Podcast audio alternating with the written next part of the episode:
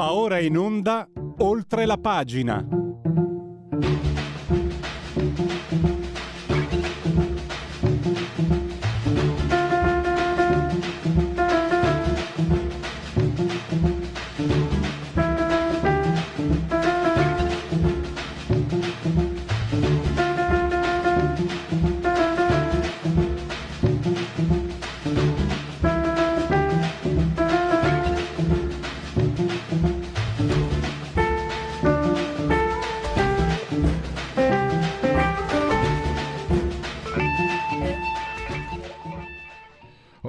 Pagina Radio Libertà, tremendo ritardo, tutta colpa mia, ma cerchiamo di guadagnare tempo salutando e dando il benvenuto, ringraziandolo anche per la consueta disponibilità da Antonio Rossetto di Panorame della Verità. Benvenuto Antonio, buongiorno. Ciao, buongiorno a tutti.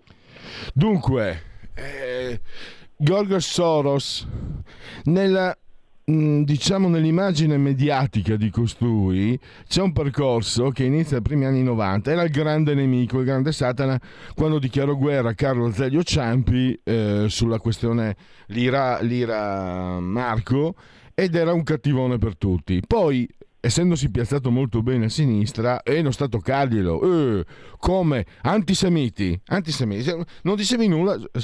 Adesso, cosa, adesso dobbiamo fare i conti con questo, che la fondazione di George Soros, l'Open Society, ha finanziato da anni con milioni, milioni di dollari associazioni che sono molto vicine ad Hamas. Se comprate Panorama, lo trovate in edicola fino a mercoledì anche online. L'articolo di Antonio vi spiega tutto nello specifico, nome per nome, ed è un elenco che dovrebbe far pensare molte persone. Intanto facciamolo noi, grazie ad Antonio. Allora, eh, a questo punto cosa pensi? Cioè, succederà niente, finirà in cavalleria il fatto che Soros finanzi di fatto, perché quello che scrivi tu è chiaro, inoppugnabile, eh, citi anche il New York Times se non sbaglio. Eh, Soros eh, sta dalla parte di Hamas. Beh, sai, la cosa è ancora più sorprendente perché, come probabilmente i radioascoltatori ricorderanno, eh, in realtà lui è, è, nato in una famiglia che è fuggita di origine ebrea, che è fuggita dalla deportazione nazista. Eppure la passione progressista, eh, arci progressista, riesce a superare pure eh, diciamo, questa, eh, questa questa evenienza, questo dramma che ha vissuto eh, da, da, bambino. Eh, il punto è che eh, appunto io eh, in realtà è nato leggendo il New York Post che eh, banalmente aveva parlato dei finanziamenti a uh, associazioni e fondazioni americane da parte di Open Society uh, che poi a loro volta giravano questi soldi uh, a ad associazioni, a ONG eh, palestinesi. Eh, in realtà io poi, avendo trovato questo, questo archivio di Open Society, ho visto che è ben più allarmante, nel senso che eh, eh, in realtà eh, decine di finanziamenti, anche molto cospicui, finiscono eh, direttamente in Palestina, ma non solo in Palestina, finiscono, finiscono direttamente a Gaza eh, sappiamo, ne abbiamo già parlato in trasmissione, eh, che pensare eh, che Gaza, che è controllata da Hamas, eh, che a Gaza, quindi che controlla da Hamas, i eh, finanziamenti di, eh, dell'Unione Europea piuttosto che di benefattori vari non vengano intercettati dai terroristi è diciamo una pura chimera perché chiaramente non è così. Abbiamo visto appunto, abbiamo scritto sulla Uh, su Panorama, è stato ripreso dalla verità come persino i soldi dati per le condotte idriche eh, vengono indirettamente usati perché i tubi eh, vengono usati per fare dei razzi artigianali da sparare sulla testa dei, degli israeliani. Quindi eh, eh partendo da questo assunto, eh, sia quelli che sono arrivati a associazioni di Gaza, associazioni di Gaza sia quelli che sono arrivati appunto a eh, per esempio alle università, a tante università palestinesi che hanno fra, lo, fra i, eh, per esempio quella stata fondata, eh, scusatemi la ripetizione, dal fondatore di Hamas eh, e là c'è poco da discutere, cioè nel senso sono, ate- sono atenei, sono università che sono con- controllate, un po' quello che capita in Italia dall'ultra-sinistra, da, uh, da, da, da, da, comitati studenteschi che eh, sono direttamente riconducibili eh, alla massa, cioè, ma non in maniera diciamo, indiretta, in maniera direttissima. E, e capite che quindi tra le università, anche qua l'impero del bene sorossiano in realtà finanzia queste università eh, dove eh, eh, per esempio nel, nel, nel, caso di Gaza si è dovuto, eh, si è dovuto dimettere il, il, il, rettore o un, uh, un, insegnante è stato minacciato perché ha avuto l'ardire di uh, portare i suoi uh, alunni in visita ad Auschwitz. Cioè, capite che e poi sono... Scusa eh, Antonio, Antonio scusami. No, mi, no, no, volevo, mm, non voglio puntualizzare, ma um, per fare la fotografia. Allora, parte Mohamed Dayani, direttore della biblioteca, costretto a rassegnare le dimissioni per aver organizzato un viaggio ad Auschwitz, come stavi dicendo, costretto alle dimissioni, cioè è una cosa a Gerusalemme. Ecco, l'università, lo voglio ribadire, Al-Qud College, adesso la pronuncia, perdonatemela, ha ricevuto quasi 5 milioni di dollari da, da Soros. C'è questa università che caccia, che costringe alle dimissioni un direttore di biblioteca che organizza un viaggio ad Auschwitz, dove forse si impara anche a capire cos'è l'orrore umano viene cacciato e prende i soldi da Soros. È, un, è una fotografia perfetta di quello che è successo e sta succedendo. Sì, perché è, mi sembra Alex, il figlio. Ecco, Antonio, eh, il figlio cosa farà? Continuerà l'opera? Presumibilmente. Io penso proprio di sì, cioè, mi sembra che formalmente il, c'è stato questo passaggio di consegne fra il, il, vecchio padre e il figlio che ha meno di 40 anni, ma mi sembra che eh, gli obiettivi, le finalità e le modalità di Open Society rimangano assolutamente gli stessi. E ricordiamo anche che fra i finanziamenti ci sono anche dei, eh, delle donazioni dirette a ONG che sono state inserite eh, dal governo palestinese tra uh, quelle eh, considerate appunto terroriste, cioè nel senso che spalleggiano direttamente terroristi, cioè che fanno sostanzialmente da spalloni per i finanziamenti internazionali. Quindi eh, diciamo che non, eh, parliamo di finanziamenti recenti, cioè finanziamenti che seguono eh, questa, questa blacklist quindi mi sembra che eh, appunto il, il, collegamento sia eh, direttissimo. Quello che abbiamo riscontrato noi credo che sia ben più grave eh, rispetto a quello che eh, ha, ha, scandalizzato tanto eh, l'America, perché ripeto, quelli erano finanziamenti mediati, cioè che dall'America che finivano a Tides America, che è una fondazione americana che si batte per i diritti umani, che a sua volta poi gli girava delle ONG palestinesi. Qua parliamo di soldi che sono finiti direttamente a ONG e istituzioni che hanno un, un legame diretto appunto con, con Hamas. Quindi direi che c'è poco da, da, da aggiungere o da lucubrare. È, è un, un, collegamento talmente, talmente chiaro, talmente diretto da uh, risultare persino sorprendente. Ecco. Antonio, un tuo, un tuo parere? Allora, è chiaro che sorprende. Soros, famiglia ebraica, se si può dire adesso, bisogna stare attenti, eh, sfuggita al, al, nazisti e che si comporta sì. così. Sì. E questo è quello che colpisce. Però Soros, uomo dalle risorse enormi a dir poco, e anche per, non sto dicendo solo Soros, è anche per questo che io ne sono sorpreso, lo chiedo a uno come te che, che, che, che ha esperienza, che ha una visione sicuramente anche più completa della mia.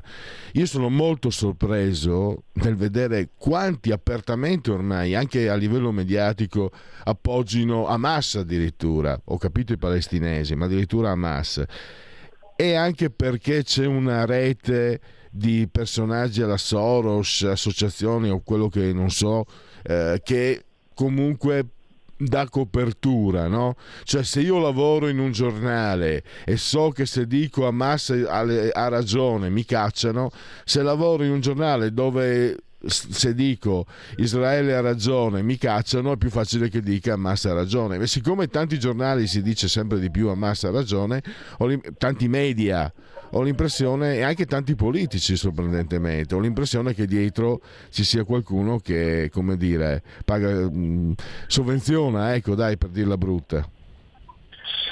Ma a me sembra che siano appunto delle simpatie ultrasinistre, cioè quello che mi sorprende è che eh, la sinistra, il comunismo che ha, che ha, che ha combattuto il nazismo adesso improvvisamente eh, si saldi con, uh, con, uh, con, Hamas e con i terroristi.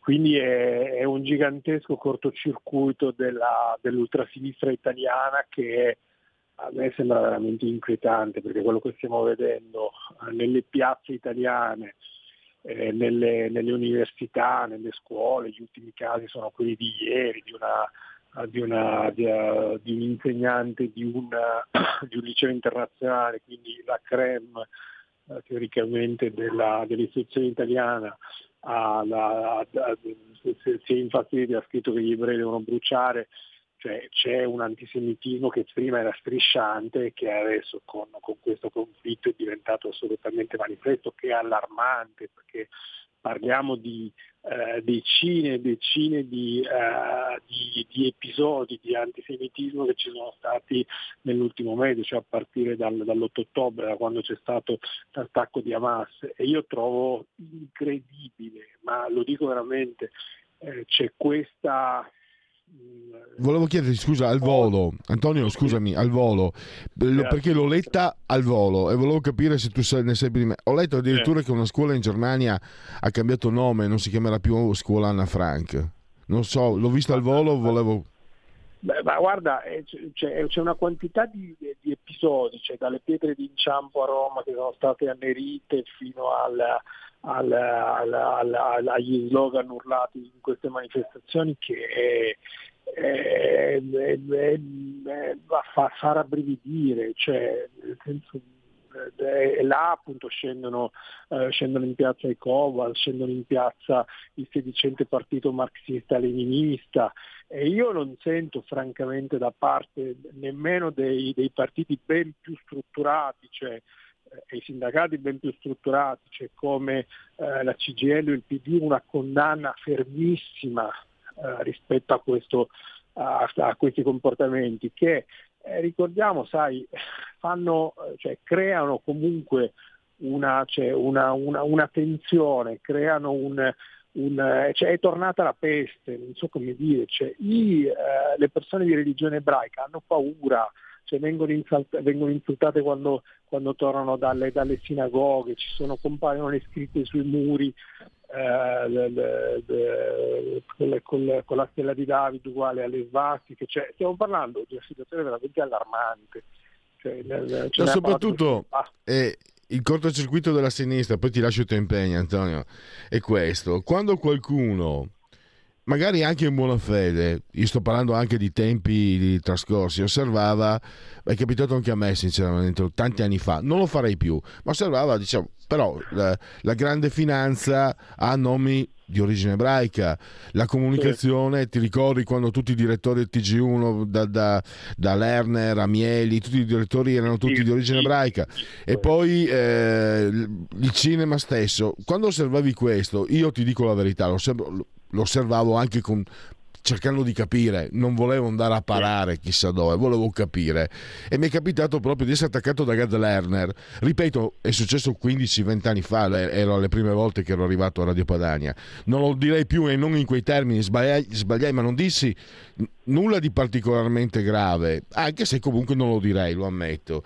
Ed era comunque una, era un pensiero di tanti anni fa che poi io ho superato perché ho detto chiaro, cioè non puoi fare un discorso del genere. Infatti era un discorso aperto, non era un'accusa. Sono, sono, cioè, mi davano ancora del nazista ancora un po'.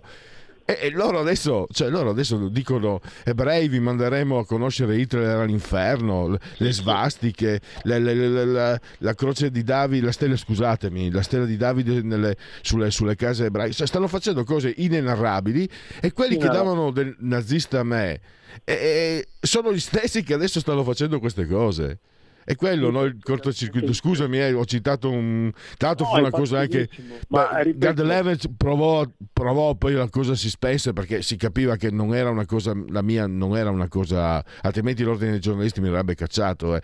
Però comunque ci provarono insomma a farmi del male per aver per carità, ripeto, non lo direi proprio neanche sotto tortura più una frase. Ripeto, non era una frase pesante, però il pensiero, eh, dico, è stato un pensiero cretino, stonato per certi aspetti, ma non era in cattiva fede, era stupido, ma non in cattiva fede. Sì, ma quello diciamo era, eh, presumo da parte tua come da parte di tantissimi, eh, domandarsi appunto chi teneva le leve politico-finanziarie, cioè non credo che ci fosse dietro un antisemitismo strisciato. Ma figurati! Nemmeno un antisionismo. Antonio, scusami, Antonio, vengo dal Friuli, là c'è tutto il sangue del mondo, c'è sangue moresco, sangue slavo, sangue purtroppo anche sangue certo. tedesco, ahimè. Purtroppo c'è anche sangue veneto, sangue friulano, cioè, abbiamo eh, sangue greco, siamo una, una miscellanea pazzesca, figurati se un friulano, poi mezzo veneto come me può permettersi, cioè uno, uno, che si permette pensieri del genere è un povero cretino, anzi un coglione e anche un po' stronzo perché non capisce, non capisce neanche da dove viene uno che abbia pensieri del genere, soprattutto venendo dalle mie parti.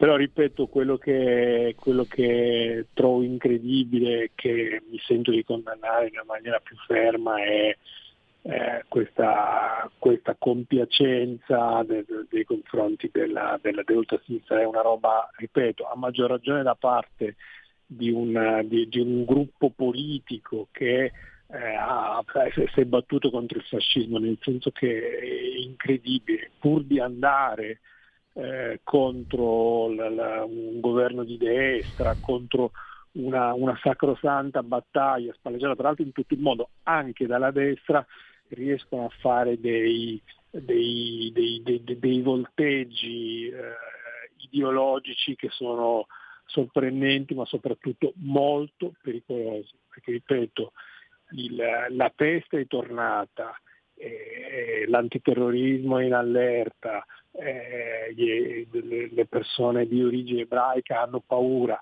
E quindi cioè, bisognerebbe veramente, veramente stavolta cercare di smetterla con queste, eh, con, queste, con, con queste, pagliacciate perché non si può scendere in piazza con la scusa della, della, di, di, di, chiedere, di, chiedere, la pace, il cessare le ostilità e poi dimenticarsi completamente che chi ha iniziato questa, eh, questa, questo, questo, drammatico conflitto è stato, è stato Hamas senza alcun motivo, eh, a freddo, eh, nell'occasione di una, di una ricorrenza eh, è una, va bene la memoria selettiva della politica, ma eh, questo diventa veramente mm. anche perché inaccettabile. Io, io, so, io mi permetto, no? tu ed io e tanti altri, cioè, stiamo male a vedere quello che succede a, a, alle vittime, ai civili eh, nella striscia di, di, Gaza. Cioè, sinceramente ne soffriamo e vorremmo che non succedesse. E abbiamo però cioè, abbiamo le di quello che è accaduto. Questi quando parlano, cioè, ancora un po' sembra che i 1470 morti del 7 ottobre e se la sono andati a cercare. Se i coloni hanno occupato le terre, hanno, procur- hanno creato quella reazione. Cioè non c'è nessuna pietà. Cioè, ma poi sono stati uccisi non banditi o soldati, sono stati uccisi ragazzi che andavano, che erano a ballare cioè, vorrei avere io, io a me non piaceva andare a ballare, ma vorrei avere anch'io eh, io l'età per stare su, mattina, stare su fino alle 7 di mattina con gli amici. E, e, e, e questi sono stati uccisi e questi nessuna, nessuna pietà. È questo che mi fa essere veramente spaventato da questa sinistra. Non hanno pietà.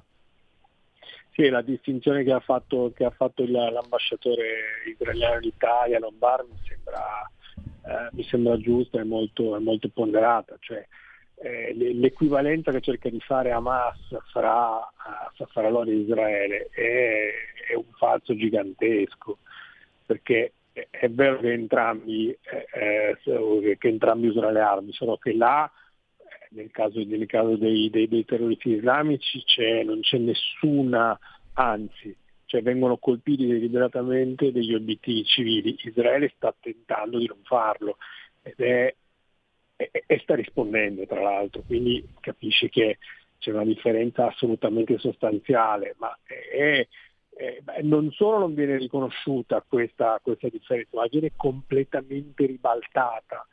Certo. uh, da, questa, da, questa, da questa ultrasinistra e quindi eh, devo dire che è, è imbarazzante. Io queste, queste, manifestazioni di piazza che ogni, ogni sabato uh, ci propinano nel, nel, nei centri delle grandi città italiane sono, sono avvilenti e ripeto preoccupanti. Con queste parole chiudiamo. Eh, Antonio, ti ho trattenuto anche più del preventivato come sempre, ma evidentemente è sempre molto interessante sentirti eh, analizzare questi fatti panorama fino a mercoledì. Naturalmente c'è la, la, il bel servizio di Antonio, molto completo, e naturalmente c'è anche tanto altro. Insomma, Panorama è un settimanale che, che da un paio d'anni è tornato a essere meritorio di lettura come era quando ero giovane. Allora, esatto. complimenti anche all'editore e, e a voi che ci lavorate, naturalmente. Grazie ancora e risentirci a presto. Grazie a voi, a presto. I film sono sogni che non dimenticherai mai. Che genere di film faremo? Movie Time, la magia del cinema. Ogni sabato, dalle ore 16. Qual è stata la tua parte preferita? Radio Libertà, la tua radio. È impossibile. Solo se pensi che lo sia. Non è meraviglioso? Stai ascoltando Radio Libertà. La tua voce libera, senza filtri né censura. La tua radio.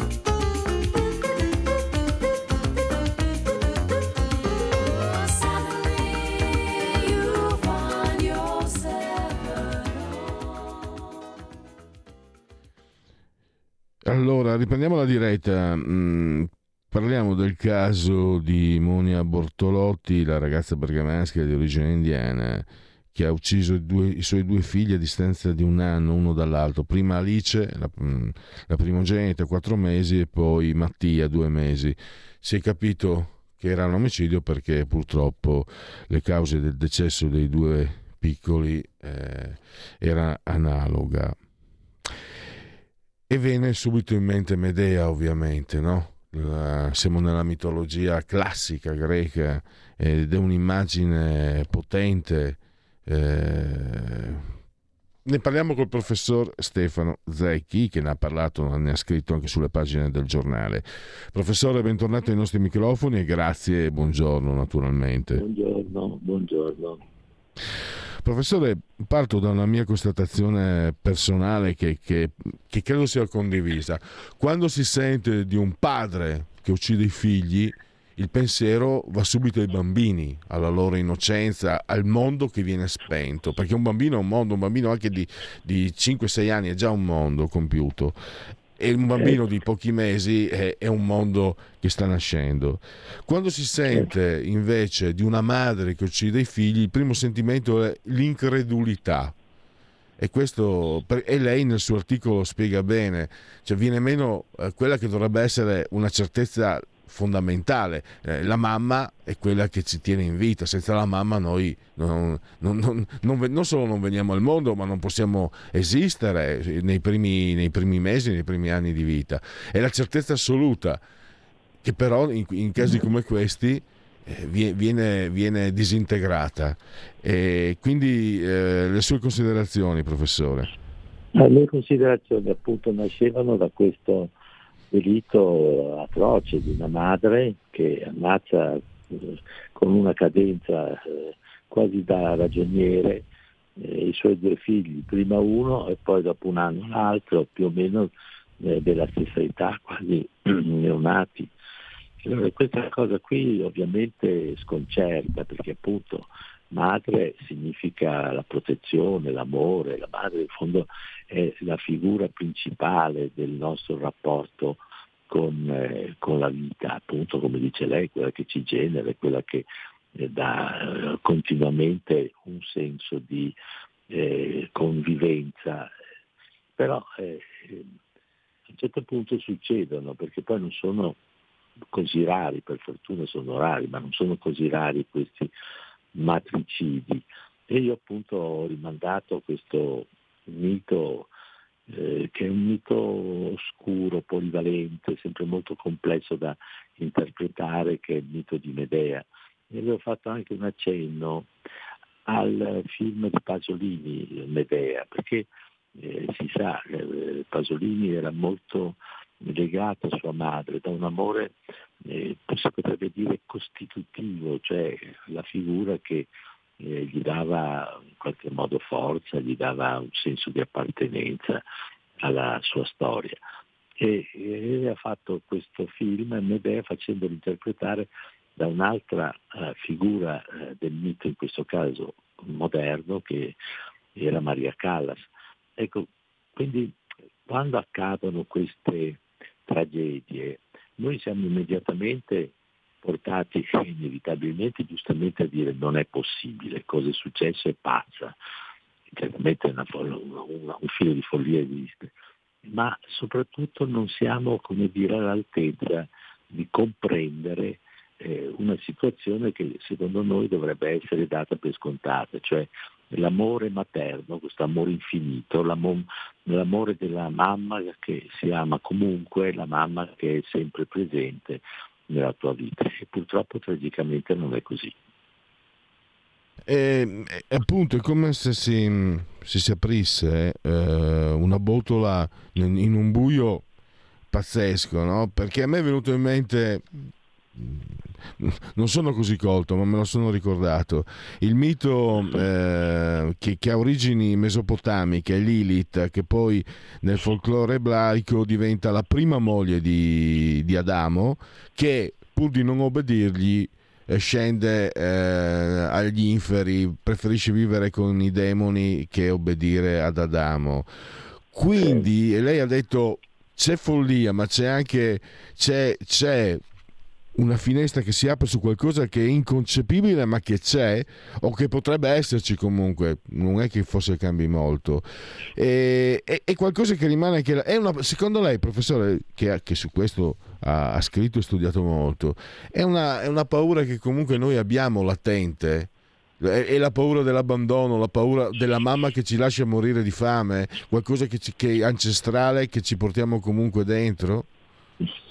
Sì, sì, è la paura della, della, separazione, di quella separazione che finisce per tagliare davvero quel cordone ombelicale, perché in fondo noi abbiamo due cordoni ombelicali, uno quello reale che viene tagliato nel momento della nascita e, e questo è, da un punto di vista simbolico è molto profondo, è inutile fermarsi, si comprende bene, ma poi c'è quell'altro cordone ombelicale che è ideale, eh, che quello che noi vorremmo tenere per tutta la vita perché è quello che ci dà in fondo sicurezza. Ecco, quando, quando noi pensiamo che non esiste questo cordone umbilicale secondo che noi siamo gettati nel mondo in balia di tutto ciò che vi accade, è chiaro che eh, noi vorremmo sempre avere un'ancora di eh, salvataggio, un'ancora a cui aggrapparci. Generalmente l'ancora è proprio la mamma. E in fondo eh, quando eh, noi sappiamo momenti di dolore la parola mamma eh, è, è, quella pronunciata, eh, però non è purtroppo sempre quel punto di riferimento che noi vorremmo avere, ecco, senza dover scomodare grandi miti. No? Si pensi, andato in giudicato, quindi noi non stiamo a fare processo a nessuno, se non riprendere la storia di un processo. Eh, tutti si ricorderanno con quanto sconcerto abbiamo seguito la vicenda della cosiddetta mamma di Cogne, eh, che era stata portata anche lei, così l'hanno giudicata e condannata come una matricida. Dico, eh, tanto stupore, forse probabilmente eh, perché non si voleva accettare un'evidenza. Ma in fondo questa è la storia della nostra umanità. Noi veniamo al mondo, speriamo di avere dei punti di approdo sicuri, in realtà, in realtà non li abbiamo. Avere una mamma che ci aiuta è davvero qualcosa di, di grande. Ecco. Non è decisamente un mondo per bambini perché vediamo anche la, il caso non c'entra, però mi sono chiesto se non, in questo caso l'alta corte inglese non sia un po' come Medea, sto parlando del caso di Indy Gregory, è un caso nel quale bisogna entrare con estrema, per carità, cautela, delicatezza, è un caso te- terribile, però professore non c'entra, però in qualche modo eh, eh, eh, una persona come lei veramente può aiutarci a capire. Io l'ho, de- l'ho messa anche terra a terra, non ne ho parlato ieri l'altro eh, sono sconcertato per il non entro nella, nella, situazione etica, ma sono sconcertato dal fatto che lo Stato, la Corte di giustizia inglese, prevarichi i genitori, la volontà dei genitori. Ho capito che il welfare inglese è diverso dal nostro. Se sei un fumatore e ti, e ti, ammali di cancro, la prima volta ti operano, la seconda non so, la terza no se continui a fumare. Loro, da loro funziona così. Però comunque un sistema che ar- arriva davanti. Qui abbiamo quasi un Medea al, al contrario, cioè è lo Stato che diventa Medea, ma non è un, non è un, esempio, è un esempio, è un esempio comodo che non c'entra niente, però è un esempio tremendo. Lei cosa ne pensa, professore? Eh, guardi, esatto, potrebbe essere scomodato un altro grande mito, cioè quello di Antigone, però qui il discorso, ah, sì. il discorso qui ha una profondità straordinaria perché è la profondità della nostra eh, civiltà eh, scientifica. Eh, io da un punto di vista generale penso che eh, la scienza e quindi la tecnologia che si riferisce agli sviluppi scientifici eh, abbia una funzione di straordinario valore nella nostra vita che va dal modo con cui possiamo utilizzare in modo intelligente il telefonino al modo in cui noi possiamo sopravvivere attaccati a una macchina, ma io aggiungo questo, nella speranza di poter poi guarire e di essere indipendenti dalla macchina, perché se la nostra vita è una macchina che ci aiuta, non è più la nostra vita, è la macchina. Quindi in questi casi io sono sempre molto perplesso all'idea che eh, la macchina debba in qualche modo surrogare la vita di una persona. Però, e questo però è, enorme, arriva da me a lei, però eh, io sentivo questi genitori che non sbagliano, i genitori bimbi, non sbagliano nel dire, ma noi teniamo in vita la bambina e che ci può essere, lei affetta da una malattia sconosciuta, di queste malattie gravi Mhm. sconosciute, perché un domani la medicina potrà trovare il rimedio e salvarla. È un ragionamento perfetto, che non fa una piega. E allora eh, perché non eh, condividere il pensiero eh, di questi genitori? Eh, questi genitori mi dicono altro, lasciateci questa bambina così perché abbiamo fiducia nella scienza. È molto bello questo. D'altra parte poi fiducia nella scienza, ecco arriva, lei ha fatto un quadro molto preciso del welfare inglese, c'è una diciamo così, pragmaticità molto, molto spinta per cui appunto come si opera di cancro un fumatore una volta, la seconda volta gli si dice arrangiati. La medicina ha dei costi, le degenze hanno dei costi e la società, eh, siccome gli ospedali eh, sono sostenuti dai contributi, dalle tasse dei cittadini, dice non si può, non si deve sprecare il denaro. Eh, io non, non saprei perché eh, qui cosa succede? Succede che c'è una situazione che da un mio punto di vista eh, per me è molto chiara. Una macchina non può sostituire la vita di una persona, però può aiutarla fin tanto che non riprende a, a vivere. E allora, in questo riprendere a vivere, non può anche essere eh, presente il tempo della ricerca e di trovare il rimedio per curare malattie? Ecco, io guardi, lo dico con tanta franchezza, non saprei rispondere, non saprei rispondere. Io-. Perché guardi, eh.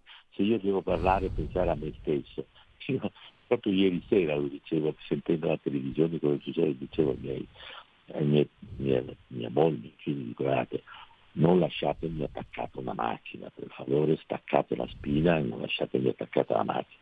E mio figlio diceva, sì, ma se per caso, mio figlio studia medicina, fa il secondo anno, ma se per caso nel giro di un po' di tempo troviamo il rimedio per la tua malattia, eh? Cosa Mm. Non lo so, francamente non lo so. Professore, ehm, io ho i suoi medesimi dubbi, quindi significa che, che- che, mh, certe volte ho detto, ma certe volte penso di essere io eh, molto incerto su molte cose, invece, invece su queste forse è giusto. Professore, le faccio un'altra domanda però. Io non ho, avuto, non ho voluto, non ho proprio voluto, rifiutato per carità la- il mio patrimonio, il mio corredo genetico deve finire con me, non ne voglio, però non sono, eh, non sono una bestia, mi sono immedesimato e se questi genitori chiedessero, dicessero, io voglio vivere ogni singolo istante, so che morirà, so che morirà presto, ma voglio vivere ogni singolo istante con la mia creatura. E sarebbe un atto di egoismo o di amore meraviglioso? Che forse le due Eh. cose si toccano eh, anche certe volte. Guardi, in questi casi eh, sì, certo, si toccano. Eh, in questi casi eh, la bambina è così piccola per cui non ha coscienza della sua situazione, è un fiorellino lì abbandonato che ogni tanto gli, gli danno un po' di acqua da bere. Non è il caso di una persona adulta eh, che comprende la situazione grave in cui è, quindi l'impedimento eh, a cui è sottoposta. Sì, certo, ci può essere davvero il desiderio eh, da parte dei genitori di poter vivere ogni minuto ancora con questa bambina, ma io penso che questo desiderio sia sempre legato a una speranza di un eh, futuro di sopravvivenza quasi normale, se non, se non normale. Ecco. Io quello che, eh, eh, che diciamo così andando a capo, quello che in realtà non tollero, guardi, glielo dico con amicizia, tanto ormai abbiamo fatto questa amicizia da, eh, radiofonica, quello che non tollero è quando sento giudizi perentori, perché secondo me questa è la, la tragica bellezza di un'esistenza e che non ha possibilità di dare risposte univoche, unilaterali, e che e rispecchia appunto la vita. La vita non ha mai delle risposte eh, ultimative e anche quando sembra che le abbia c'è sempre qualcosa che le può mettere di nuovo in discussione. Ecco, quello che a me non piace quando ascolto certi soloni che sparano giudizi irrevocabili. Io se posso dirlo ai suoi radioascoltatori, ecco, io mi fiderei sempre di queste persone che hanno la certezza in tasca.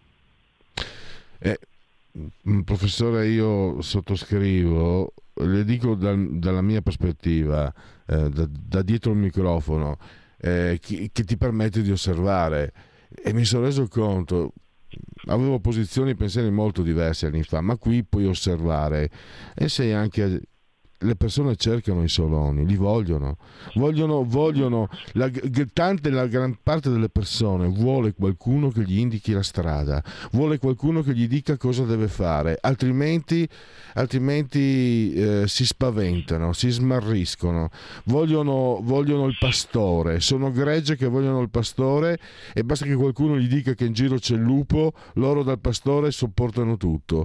È una tendenza eh, che ho riscontrato eh, è, è, trasversale a livello politico, anche forse so- sicuramente anche sociale e culturale. E questo è una. Mi permetto io, professore, di fare filosofia, che poi una filosofia non è, però è quello che ho osservato. Non so lei cosa ne pensa, prof. Ma sì, è così perché eh, certo c'è una grande certo c'è una grande insicurezza, una sicurezza, insicurezza esistenziale, noi non abbiamo punti di riferimento che possano aiutarci addirittura oggi abbiamo messo in discussione un punto di riferimento eh, costitutivo, fondante, che è quello della mamma. Eh, il, sa, il, problema è questo, l'educazione. Io ho sempre detto ai miei studenti che la cosa più difficile da insegnare, da apprendere è quella di ragionare con la propria testa. Certo è giusto seguire talvolta dei pastori che ti aiutano a capire dove il prato è migliore, però ci sono anche questi finti pastori che ti buttano in un burrone, ci sono quelli che suonano il flauto magico e poi finiscono per portarti tutti dentro a ruscelli. Allora in questi casi davvero l'antidoto è cercare con la propria testa di capire dove si sta andando. E poi per sé non è sbagliato fidarsi di persone di cui si ha stima, è, è correttissimo, è giusto avere il nostro piccolo mondo che ci aiuta ad avere dei riferimenti confrontandosi, eh, scambiandosi delle opinioni, parlando, ecco, per uscire dalla solitudine, perché questo l'altro vero dramma della nostra società, per cui poi talvolta esci dalla solitudine abbracciando dei pifferei magici che, che, che ti mandano allo sbaraglio e invece di aiutarti ti accoppano. E, e, in chiusura, prof, eh, eh, questa osservazione io sono, appartengo a una generazione che se lo sentiva dire questo. Anche mio padre, operaio, diceva non sta a farti menare in tondo, pensa con la tua testa, Nini. E, e lo diceva mio padre. Ho l'impressione che sia stato perduto. Cioè, era, era una, eh, un pensiero non è giusto, ma è un, lo chiamo pensiero forte 50 anni fa, 40 anni fa. Pensa con la tua testa. Io non lo sento più dire, professore. Sentirlo da lei è, è bellissimo, ma è anche abbastanza è, è, nuovo perché da tanto tempo non lo sento. Eh, eh, è una delle cose che io ripeto sempre anche a casa, mio figlio che ha 19 anni pensare con la propria testa e semmai anche sbagliare con la propria testa accorgendosi di aver sbagliato e non di fare i testardi per dire che è giusto quello che poi l'evidenza dimostra che non, fatto, che non è affatto giusto. Eh, ma sa, eh, adesso io non me ne vogliano chi ci sta ascoltando, tutti quelli che ci stanno ascoltando, ma senta, gli influencer da dove saltano fuori? Se non da questa incapacità delle persone di ragionare con la propria testa e di aver bisogno di queste figure che non sono dei maestri, che non sono degli amici, che si trovano di là del tubo catodico se c'è ancora, e, e che ti suggeriscono un modo d'essere, perché quel modo d'essere posto da loro è un modo d'essere vincente. E questo è il, vero guaio. Perché sono saltati fuori questi influencer? Se non perché c'è una grande debolezza eh, di riferimenti e di sicurezza nel proprio modo di pensare perché si vuole magari intraprendere delle cose facendo scorciatoie e allora si non ragiona più con la propria testa, tant'è che si ragiona con la testa dell'influencer e questo secondo me è veramente sbagliato. Spero che non capiti mai ai miei amici e parenti. Chiudiamo, purtroppo eh, abbiamo terminato il tempo. Professore, io la ringrazio davvero come sempre. A risentirci a presto, professor Stefano Zecchi. Molto volentieri, grazie, arrivederci. Segui la Lega è una trasmissione realizzata in convenzione con La Lega per Salvini Premier. legaonline.it scritto legaonline.it segui la Lega prima che la Lega seguisca te alla Pellegrina e anche secondo sintassi ti è, o prima che la Lega segua te alla Marciana.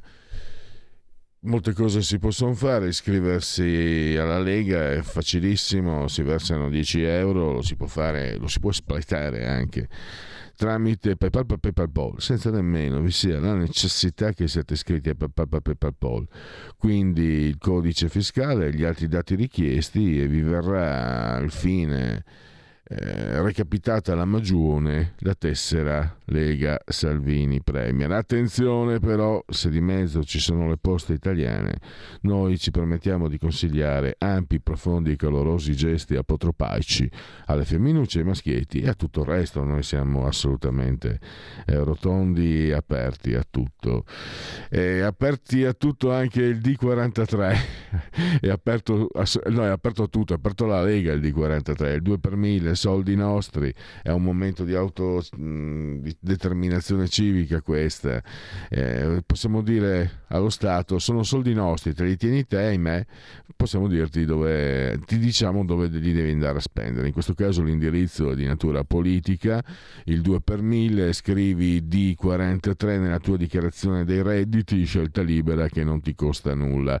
D di Domodossola, 4 il voto in matematica, 3 il numero perfetto e infine andiamo a vedere le apparizioni radio-televisive dei protagonisti della Lega, ovvero sia i politici.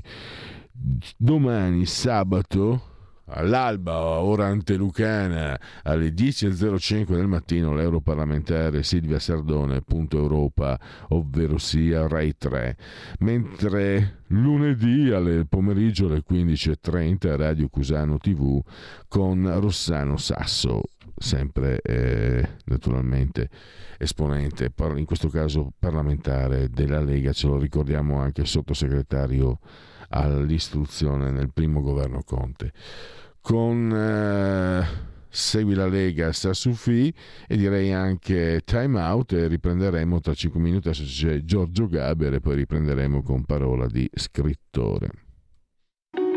Segui la Lega è una trasmissione realizzata in convenzione con La Lega per Salvini Premier.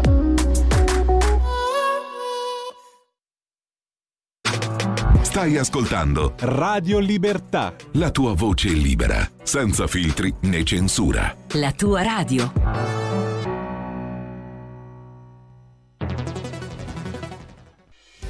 Quotidiano di Sicilia, il quotidiano d'Italia, l'informazione che ribalta i luoghi comuni, una vera visione dei fatti, l'Italia vista da sud. Ogni siciliano che vive in Italia e nel mondo è una risorsa è protagonista della crescita della nostra nazione. Dai forza alla crescita della nostra isola, abbonandoti al QDS digitale più archivio a soli 99 euro annui. Quotidiano di Sicilia, il quotidiano d'Italia, una scelta di valore.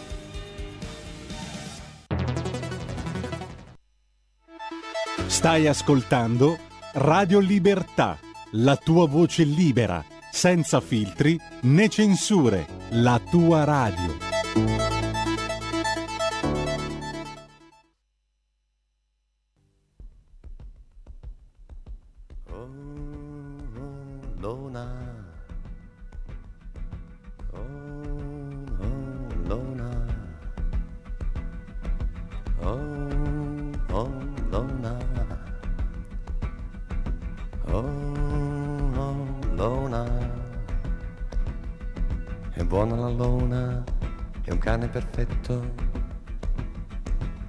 Piace la sua distaccata, elegante fierezza. È un cane di razza, un esemplare stupendo. Se la chiamo risponde ai comandi e si muove di scatto. Ho trovato con lei finalmente un rapporto perfetto. Oh, oh, Luna. Oh, oh, Luna.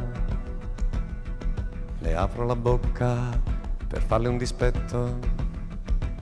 Le reagisce, fa finta di mordermi, ma per giocare si fa carezzare e senza chiedermi niente mi sta sempre vicino, la luna vuole solo il mio affetto. Io la chiamo al mattino e lei mi mette le zampe sul letto. Buona luna, devo uscire un momento, buona. Cosa c'hai da guardare? Torno presto, lo sai, non ti posso portare. Ecco, vedi, sono già tornato, hai visto l'ona, non sono partito. Non fare quella faccia, non guardarmi così, sono qui.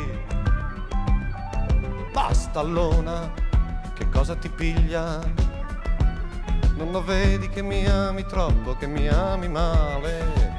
Non è mica normale, anche se uno non vuole.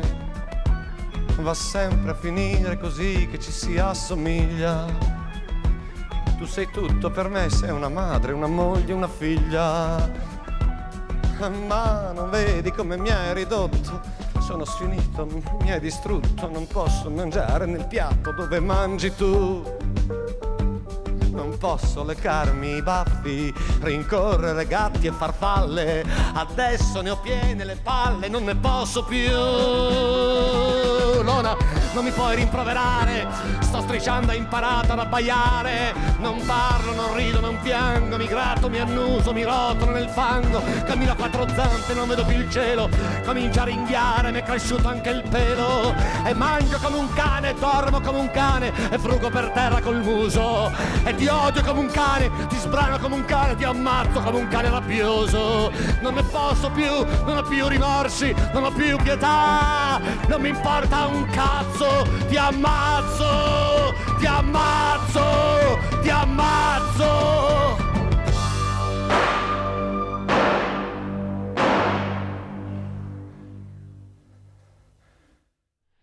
Ritorniamo in diretta. Questa è come sempre l'offerta che esce direttamente dalle mie personalissime e nutritissime librerie discografiche Giorgio Gaber che chiude la settimana de oltre la pagina di Radio Libertà e la apre lunedì alle 11.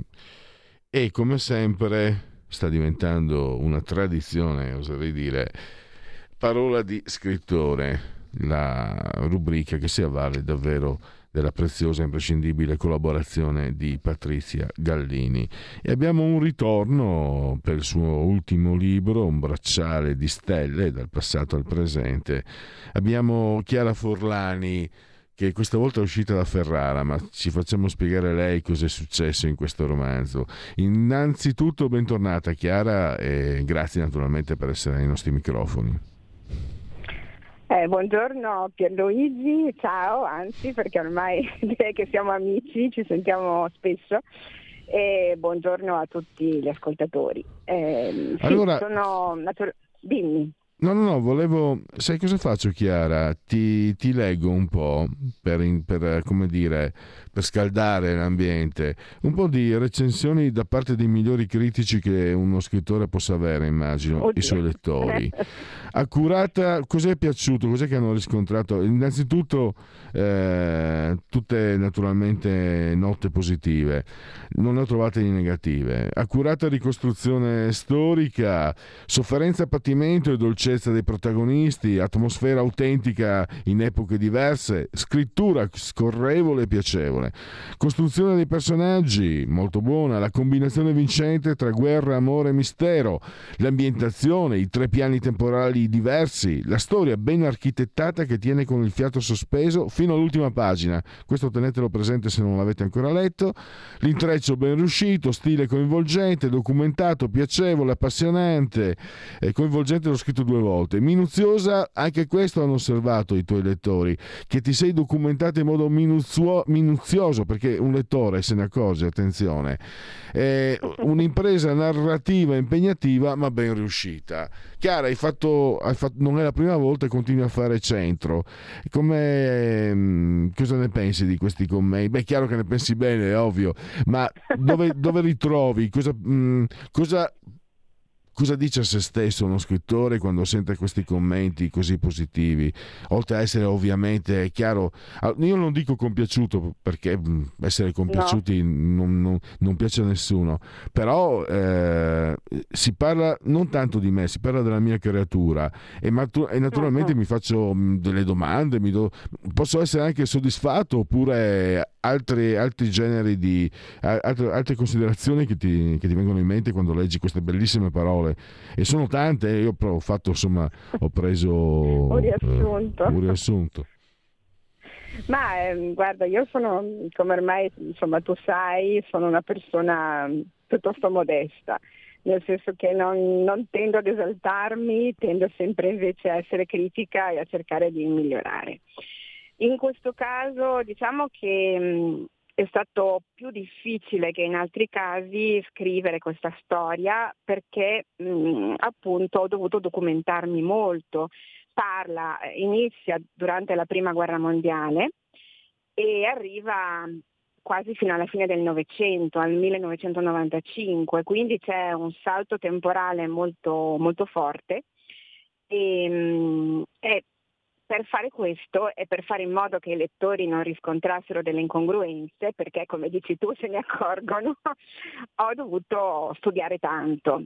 A me piace molto studiare la storia, però come sai mi piace di più studiare la storia delle persone, quindi le vicende minute delle, mm, non so, la protagonista Stella è una maestra, ma è una maestrina di paese dell'altipiano di Asiago, dove si svolge in gran parte la prima guerra mondiale. Quindi le storie delle persone mh, mm, nell'ambito della grande storia e in questo caso anche della grande guerra.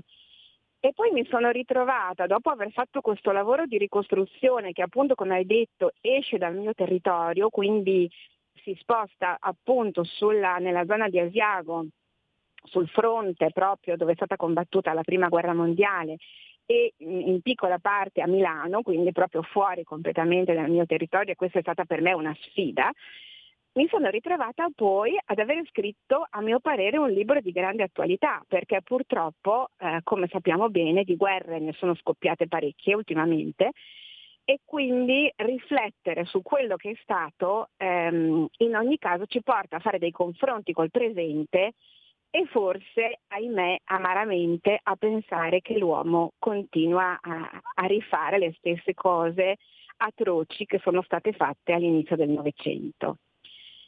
Questo però non vuol dire che nel libro ci sia solo tragedia, tutt'altro, insomma, come sempre Punto. a me piace alternare anche storie d'amore e storie di famiglia soprattutto, quindi diversi piani temporali che poi si ricongiungono alla fine del libro. Allora, eh, Chiara, mh, mm, anche ricordando tue, i tuoi precedenti lavori, eh, che, che collocazione, che... Mh, mm, genere di questa. Poi ti chiederò come sei arrivato a scegliere Asiago e anche il, periodo, il determinato periodo storico della Grande Guerra.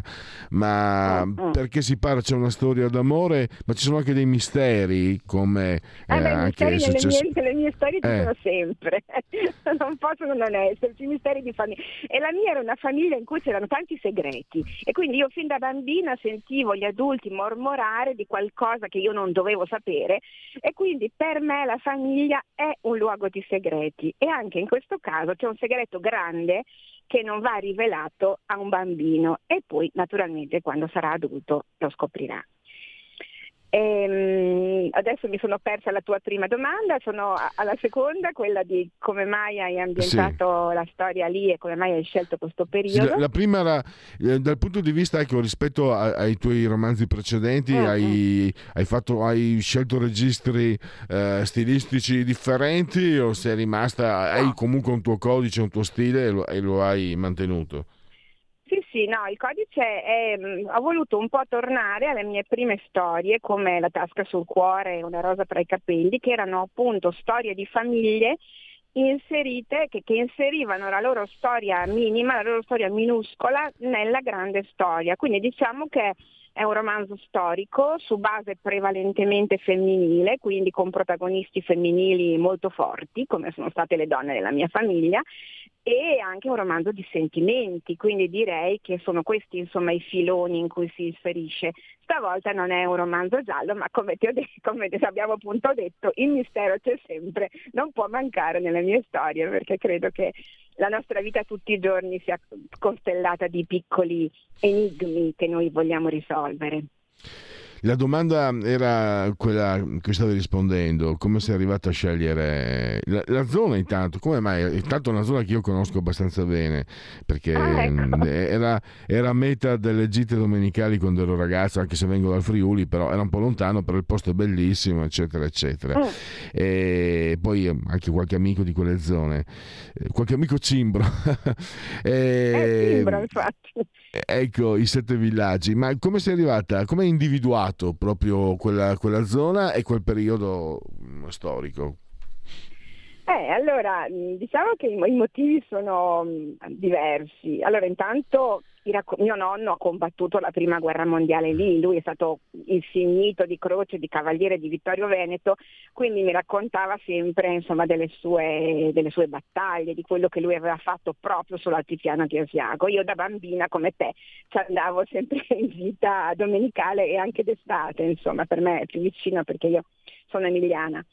E, ehm, però mio nonno quando lo portavamo sull'altipiano praticamente riconosceva tutte le trincee, tutti i fortini, tutti i luoghi mm. come mm. quelli dove aveva combattuto lui. E quindi forse era un po' confuso, non si orientava bene o durante la guerra insomma non aveva capito bene il punto esatto in cui si trovava. Quindi i ricordi del nonno, i ricordi eh, di me da bambina, che appunto ho trascorso lì gran parte delle mie vacanze, e anche il fatto che siano luoghi veramente intessuti di storia, perché anche adesso quando mm, ci siamo andati anche quest'estate in vacanza per vedere i luoghi che avevo inserito nel libro, eh, ovunque si trovano testimonianze, cartelli esplicativi, ancora luoghi ben conservati, forti, camminamenti, trincee, quindi è, è un, un tessuto locale veramente fatto di storia. La storia è dietro a ogni pietra. Ancora adesso se guardi bene in mezzo ai sassi trovi dei pezzi di ferro che magari vengono da qualche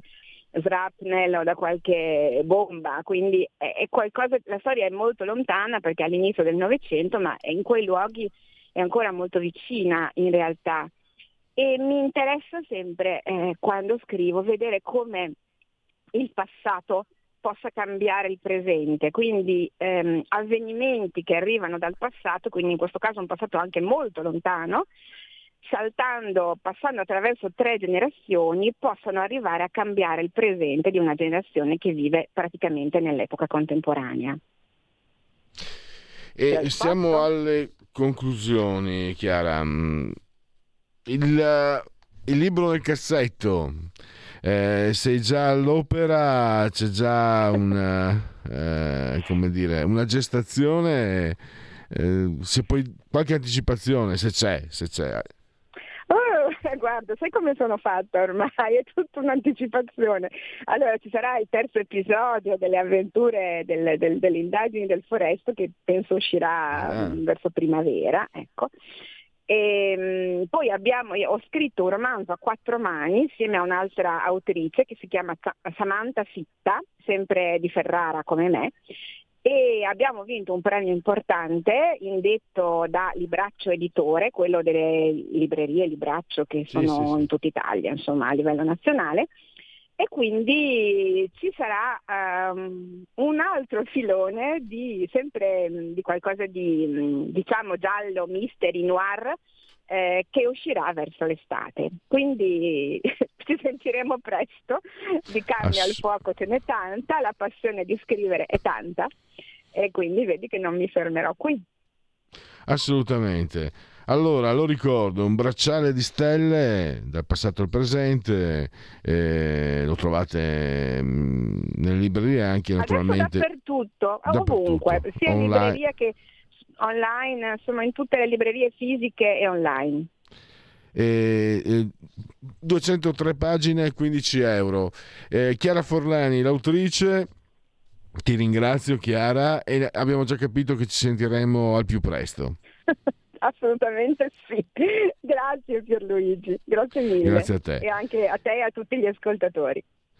Benissimo, ringraziamo ancora eh, anche naturalmente Patrizia Gallini. Voglio ricordarmi, ma ne parleremo proprio con Patrizia Gallini di Ardèche Comunicazione in modo più approfondito di un avvenimento che è in Porocinto, forse è già iniziato, le date adesso mi sono sfuggite, però eh, si parla di Book City Milano 2023, lo, di... lo, dice la parola stessa, Book City, la città del libro.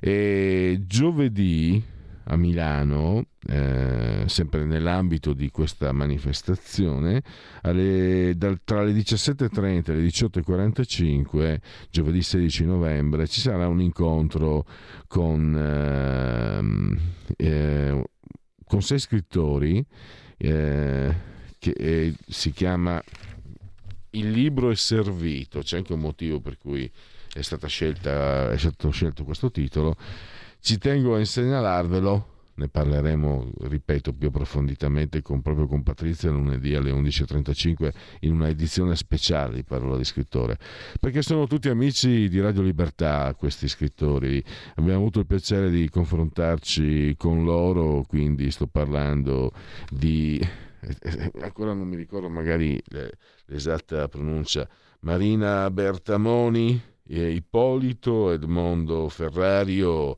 Paola Varalli, poi abbiamo, eh, l'abbiamo sentito che non è molto, Paolo Bertarelli, Lisa Beneventi, Ernesto Gallarato. Questi sono i sei autori, i sei scrittori con i quali potrete eh, confrontarvi. Chiacchiere, musica e un assaggio di pasta e fagioli con un bicchiere di vino. Bonarda mi è stato, mi è stato detto, era un segreto ma lo posso eh, rivelare.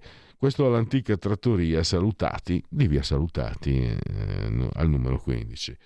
E quindi eh, mi piace l'idea di associare il cibo a una pratica piacevole come quella del cibo. Pasta e fasioi, si dice nel, nel nord-est della penisola.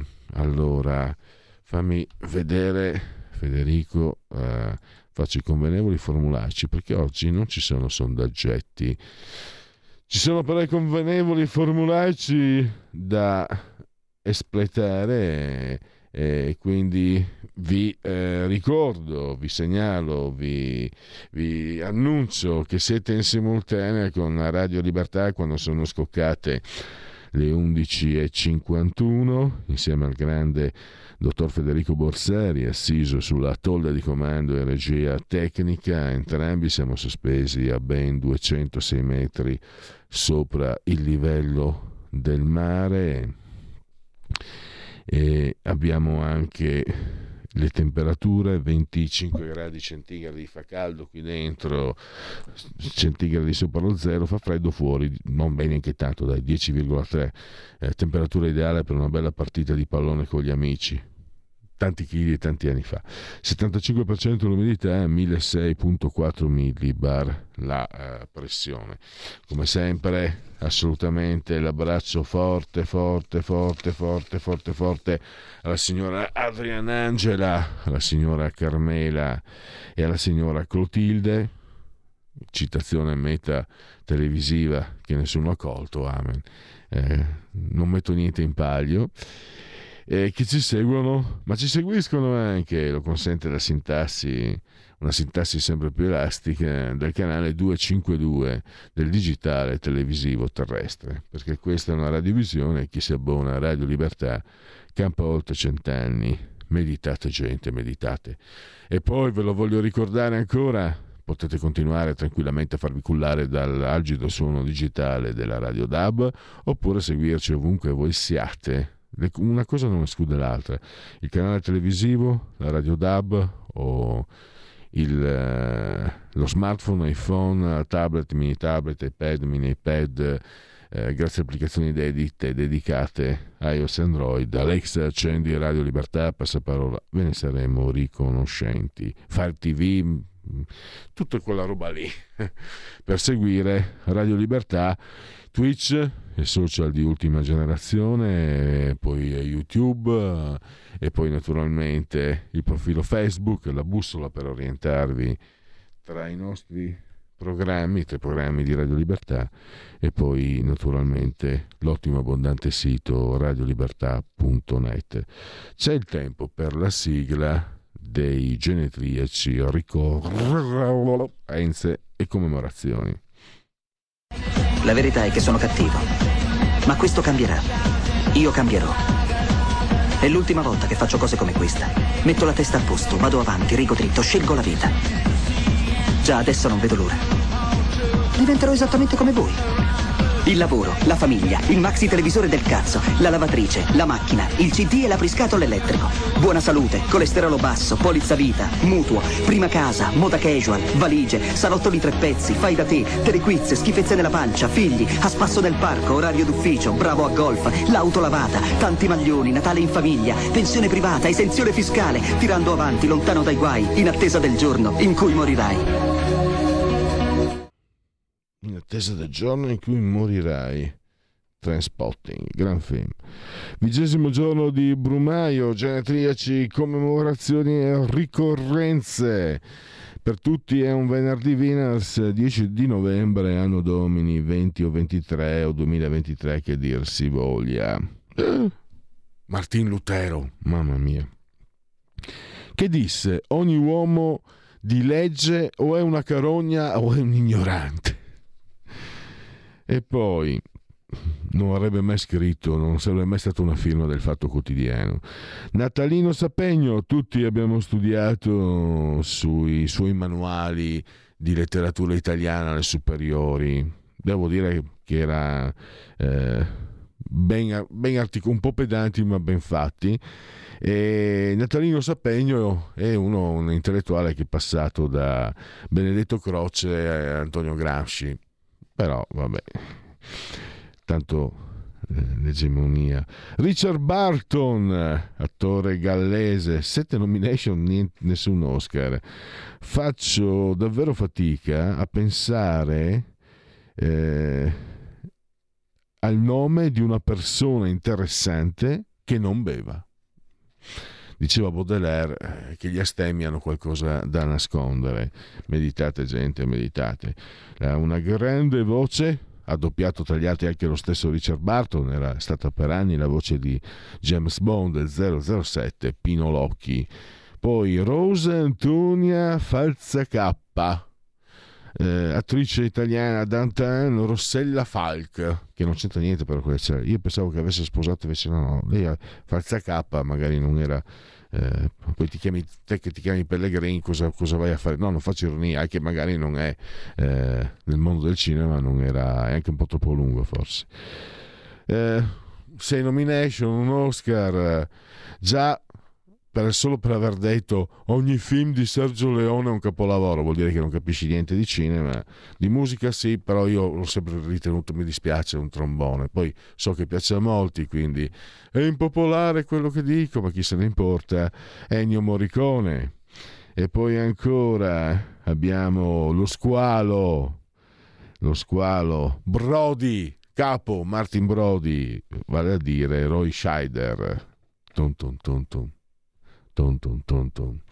Poi Renato Farina, eh, è un po' che non lo sentiamo, eh, scrive su Libero, che ha detto Travaglio è cattivo, ho appena nominato il fatto, Travaglio è cattivo, falsario, ma intelligente. Renato Farina brianzolissimo e poi ci sono quei classici film che dici un po' alla eh, ti verrebbe voglia di dire un po' alla Fantozzi alla corazzata eh, Kotiomkin dice nella prima versione del film per non profanare eh, la corazzata Potiomkin che è un film sacro eccetera ti viene a dire una cagata pazzesca poi invece lo guardi e alla fine eh, te lo vedi tutto. The Day After Tomorrow di Roland Emmerich regista tedesco sono un regista, non uno scienziato, ha detto. E poi il grande Raul Cremona, la Presti Biri Giri Digitazione, il mago Ronzo Omen, la donna somatisa, un film fantastico.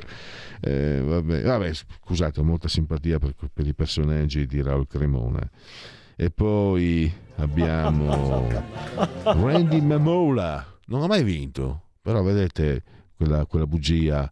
Eh, conta- vincere non è la cosa più importante, è l'unica cosa che conta. Lo dicono, sì, lo dicevano i Juventini perché avevano la Fiat, la fabbrica più, la, la, la, l'industria più potente d'Italia, è facile dirlo, no? E invece no. Per esempio, Randy Mamola non ha mai vinto un mondiale, eppure tutti se lo ricordano come uno dei piloti più amati, leggenda.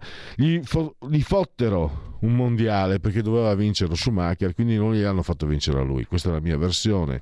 Eh, Eddie Irvine chissà come mai una macchina che andava benissimo, lui stava per vincere il mondiale, devo dire Schumacher, poverino, si era infortunato di brutto e chissà come mai si guastò sempre quando lui poteva vincere il mondiale, ma lui non ha fatto polemiche e quindi nel 1999 poi sotto la frangetta niente. Deborah Serracchiani. E infine chiudiamo con la beneamata che ha passato il turno di Champions con due torni di anticipo un suo giocatore molto interista, molto amato, Federico Di Marco. Ringrazio allora in chiusura il grande dottor anche lui Federico Borsari, suo attore di comando regia tecnica. E gracias a todos. Miau.